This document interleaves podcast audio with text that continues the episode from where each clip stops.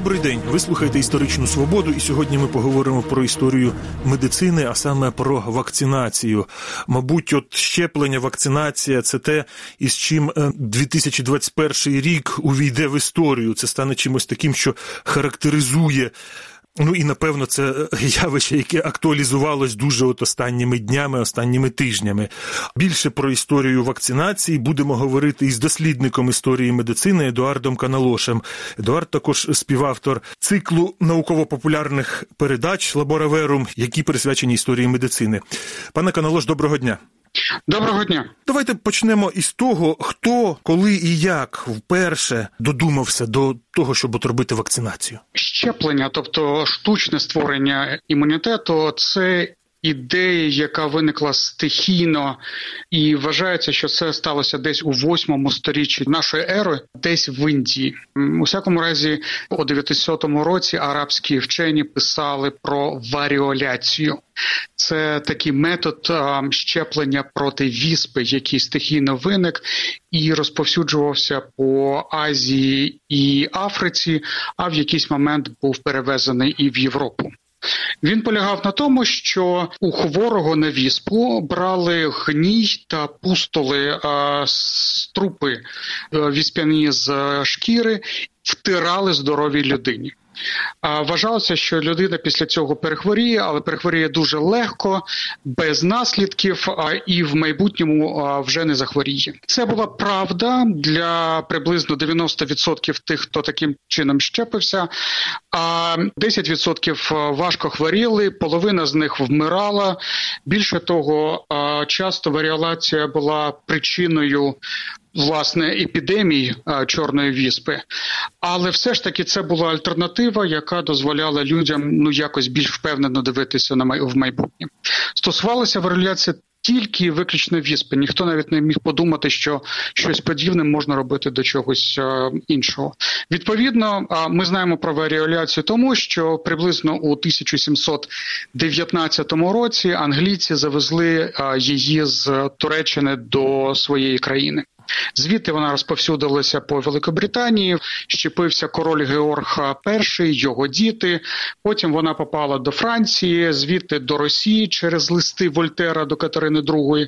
І ми знаємо, що Катерина II щепилася сама, щепила всіх своїх свою дитину Павла і всіх своїх онуків. Да? Більше того, Катерина II створила віспяні дома, куди можна було прийти будь-якому кому з бажаючих і щепитися таким чином. Відповідно, такий дім був відкритий навіть у Києві. У Києві за кожного щеплення держава платила один срібний рубль. Тобто не той, хто щепився, мав платити, а йому платили. А це за те, що пристойні прийшов. гроші на другу половину 18 століття. Це, це, це дика сума. Люди за три рублі працювали цілий рік, а тут ти отримуєш просто за те, що ти щепишся проти віспи. Проте повторюю, це була дуже небезпечна процедура, і щойно була винайдена альтернатива від цієї процедури відмовились. Альтернативою було власне вакцинація, тобто щеплення матеріалом від хворих на коров'ячу віспу. Це теж було винайдено не одномоментно. Кілька людей в цьому приймали участь. Весь вся історія винайдення цієї вакцинації займає десь близько 50 років. Приймали участь і англійці, і німці, але популярним це зробив Едвард Дженнер, і тому ми про це знаємо. 1798 рік.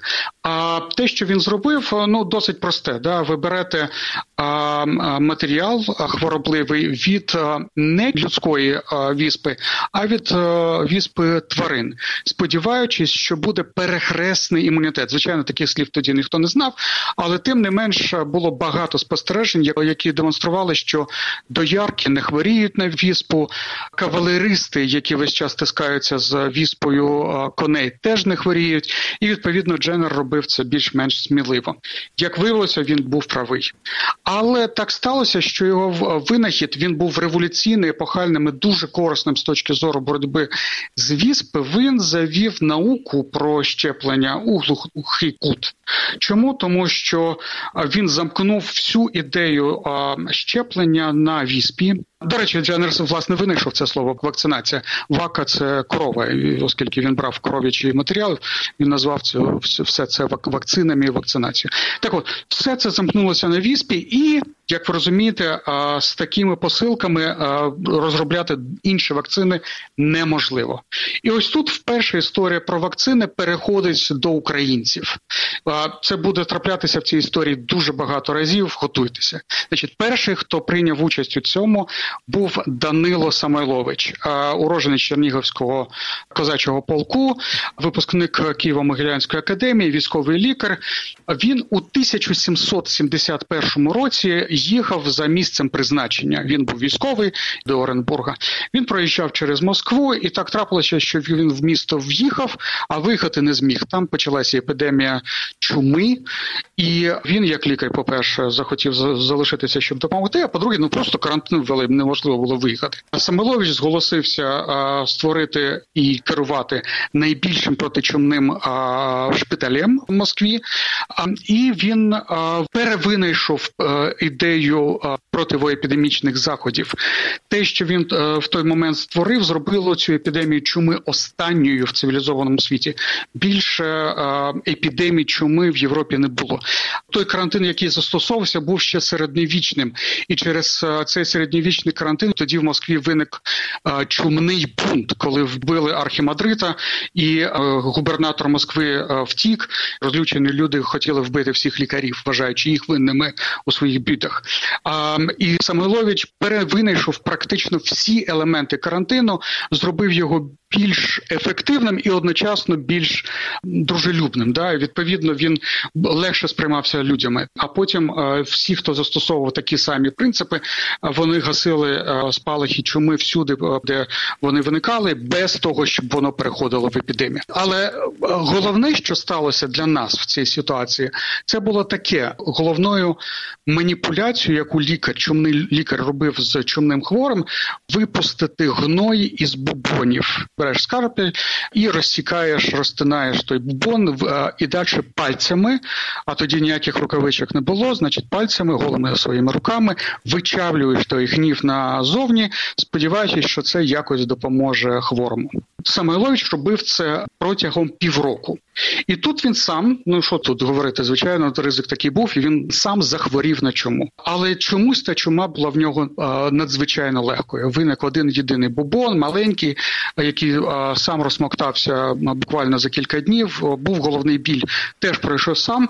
А Самойлович зі здивуванням зрозумів, що за, за один тиждень він не те, що не помер, а він одужав. Він здоровий, він почувається абсолютно здоровим. А скільки хворіли чумні хворі? Як правило, людина, яка захворіла до вечора того ж дня або до ранку наступного дня, вмирала.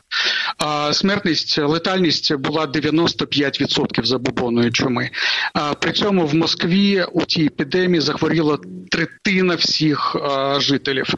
А так що що вам сказати, він здивувався тому, що а, ну він вижив. І а, здивувався тому, що а, ну це було досить швидко. А та той 5%, який виживав, да вони хворіли дуже довго, дуже важко, а з е, величезною кількістю наслідків. В нього всього цього не було. Звичайно, він він мав радіти. Він мав там дякувати долі за те, що в нього так все склалося, але він був лікарем, він був вченим, і він здивувався. А він всерйоз задався питанням: а що ж сталося? Чому всі люди мруть як мухи? А він а він ні. А єдиний висновок, який він зробив, він е, дослідив це питання. Він розмовляв з іншими протичумними лікарями там у місті. А висновок був такий: він сам того не усвідомлюючи, пройшов варіоляцію. Тобто щеплення інфекційним матеріалом, але чумою, а не віспою. Це був той революційний прорив, коли вперше було сказано, що щепитися можна проти якихось інших хвороб, крім е, віспи. І і друге, що було сказано, був показаний шлях. Да?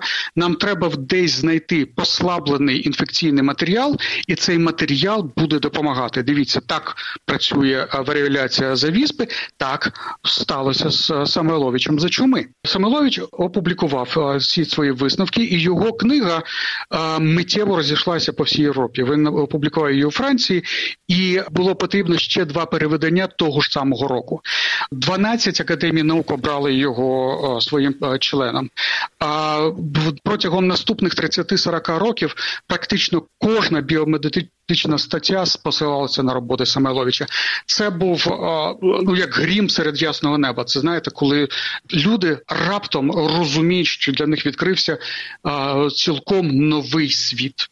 Але повторюся, для того, щоб всі теоретичні досягнення було переведено в практичну колію, не вистачало ну базисних знань, наприклад, такого знання, як те, що інфекції викликаються саме мікробами або вірусами, як ми потім дізналися, і майже 100 років нічого не відбувалося. З точки зору прогресу науки, нічого не відбувалося. Аж до часів Луї Пастера, який у 70-ті роки 19 століття довів, що бактерії можуть викликати хвороби людини а, і точно викликають хвороби тварин. А в той же час Роберт Кох, німець, зумів довести це для людей. А він довів, що є конкретні інфекційні хвороби, які викликаються конкретними бактеріями. Від цього моменту стало зрозуміло, ми маємо справу з мікроскопічним світом, і той світ власне і причиняє всі ці інфекції. Відповідно, коли ми кажемо, треба послабити інфекційний матеріал, ми власне намагаємося послабити мікроорганізми, які викликають інфекцію. Це привело до того, що Пастер досить швидко за 9 років з 1881 по 1890 рік е, створив е, три вакцини. Проти курячої холери це людей не стосується, проти сибірської виразки дуже практична е, річ, і проти сказу. Тут історія знову повертається до українців. Ми розуміємо, чому вакцини працюють. Йдеться про пропослаблений мікроорганізм, але як це відбувається, який механізм роботи вакцини, ми не розуміємо. І в цей час Ілля Мечніков якраз відкрив імунітет всього-навсього в серії блискучих дослідів у 1882 році. Він відкрив фагоцитоз, потім довів, що це ключовий елемент імунітету, і доводячи свою теорію, він мимоходом, знаєте, як побічний продукт, показав, що як працює вакцинація. Кролики щеплені, миттєво реагували на ведення мікроорганізмів сильно і знищували збудника буквально за кілька хвилин. В той час, коли у нещеплених кроліків ця реакція була дуже в'ялою, дуже повільною. Відповідно, Мечников зробив, зробив висновок, що вакцини це такий своєрідний підручник. Коли ми вводимо вакцину, ми навчаємо наш організм Повернемося до практичних аплікацій. Значить, в нас є на той момент е, п'ять вакцин. Дженера проти віспи, не дуже практична вакцина проти курячої холери, практична е, проти сибірської виразки, проти сказу, і Кох е, намагався встигнути за своїм конкурентом і ворогом Пастером. Він розробив вакцину проти туберкульозу, але та вакцина не працювала. Ми її можемо не приймати до уваги. Коли я перераховую ці а, а, хвороби, я хочу підкреслити, що всі вони були дуже важливими, але вони не не, не могли допомогти е, соціальному здоров'ю. Да? Сказ да, небезпечна хвороба, але він зустрічається досить рідко і не набуває там характеру епідемії. Сибірська виразка знову ж таки поодинокі випадки. І тут нова історія з участю українця. Це Володимир Хавкін, учень Мечникова, випускник Одеського університету, який е, поставив собі на меті розробити е, вакцину проти холери найбільших соціальних загроз того часу. Те, що він робив, йшло в розріз з всіма теоретичними концепціями. Холера розвивається у просвіті кишечника, а не в крові. вона не викликає жодної імунної реакції на рівні клітинного імунітету. Відповідно, і Мечников, і Пастер дуже сумнівалися, що те, що робить е, Хавкін, буде працювати. Але Хавкін був впертий, йому вдалося розробити вакцину, і з цією вакциною він поїхав туди, де була холера. Він поїхав до Індії, і його вакциною було щеплено близько 4 мільйонів людей. А звичайно, не всі ці 4 мільйони людей а, захворіли би на холеру, тому вважається, що він а, спас тоді біль, біля 100 тисяч життів. Це коли було? в Індії. Це кінець 19 століття. Коли Хавкін знаходився в Індії, там почалася епідемія чуми, навіть за м'якими критеріями Самойловича індуси не приймали карантин. Для індусів це було щось досить дивне. В них стався класичний чумний бунт. Вони вбили головного лікаря Індії, британця. А Хавкін запропонував альтернативу. Він сказав: Добре, давайте, поки ви там розповідаєте індусам, чому карантин це правильно, я зроблю вакцину. І оце інший подвиг розробити вакцину, яку треба зробити за кілька тижнів, да, тому що вона зараз потрібна, а не колись. І Хавкін, ну як завжди, в тих в ті часи він випробовував вакцину проти холери на собі, і він так само випробовував е, вакцину проти чуми на собі. Якщо ти помилився, і твоя вакцина не працює, ти вмреш. Він це зробив. Після цього він зміг е, етично вводити її добровольцям, а потім і щепити е, цілі міста в Індії, щоб зупинити розповсюдження чуми. Вдалося вдалося. Обидві ці холерна і чумна були дуже успішні. Навіть в Кембриджі захищали в той час дисертації, аналізуючи математичними шляхами ефективність вакцинації по Хавкіну. Він отримав там орден Британської імперії. В Індії його називали Махатмою ще до того, як з'явився Махатма Ганді. Да, він був людина велике серце часи, коли про Ганді ще ніхто не чув. Я от слухаючи вас, не можу не провести паралели із сучасністю. От зараз ті, хто виступають проти вакцинації щодо коронавірусу, то вони кажуть, що вакцина недостатньо досліджена. Але я бачу з історії вакцинації, що здебільшого вакцини робили якби на швидкоруч і ризикували. Ну це ми ж говоримо про початок ери вакцин, і тоді так не було критеріїв, і не було чітких вимог, чого ми очікуємо від е, взагалі лікарських засобів і від вакцин, е, в тому числі.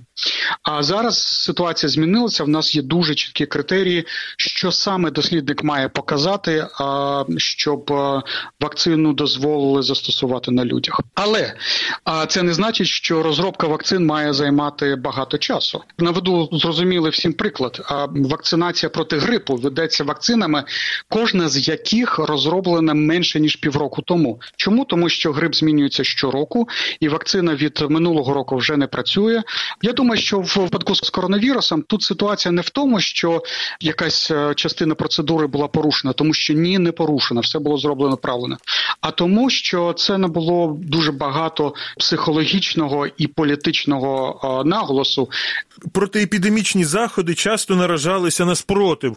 Ми знаємо про холерні бунти. От ви згадали чумні бунти. А антивакцинаторський рух він такий же давній, як і от сама вакцинація, як щеплення. Ну, як з'явилися вакцини, так і з'явився е, антивакцинаторський рух. Коли Дженнер почав е, робити свої щеплення проти віспи, е, релігійні фанатики казали, що це йде в розріз з тим, що написано у Біблії.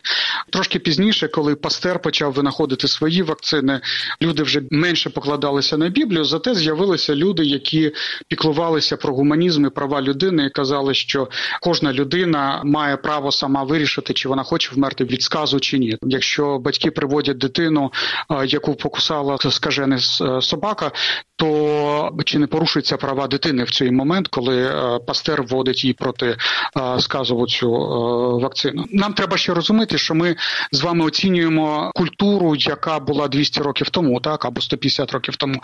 Тоді людина в 5-7 років працювала. Кажуть, що антивакцинаторський рух він дуже пов'язаний з благополуччям життя Яким чином? Чим краще, спокійніше, миролюбніше живе суспільство, тим більше антивакцинаторів. Ну вони звикають до того, що все в порядку, і відповідно починають відстоювати якісь свої е, ідеї. Наприклад, е, ми бачимо, що всі ті релігіозні фанатики, які виступали проти Дженнера, вони зникли під час наполеонівських війн. А всі ті е, борці за права людини е, кінця 19 століття зникли е, з початком Балканських війн, а потім Першої світової війни. І звичайно, історія з іспанкою всім показала, що ну це не жарти. Від іспанки ж не було даруйте вакцини. Не було, але але люди розуміли наскільки важливо берегтися від інфекцій. Змусила їх більше зрозуміти наскільки цінним є вакцина. Дякую. Це була історична свобода. Із дослідником історії медицини Едуардом Каналошем ми говорили про історію щеплень. Передачу провів Дмитро Шурхало. На все добре, бережіть себе.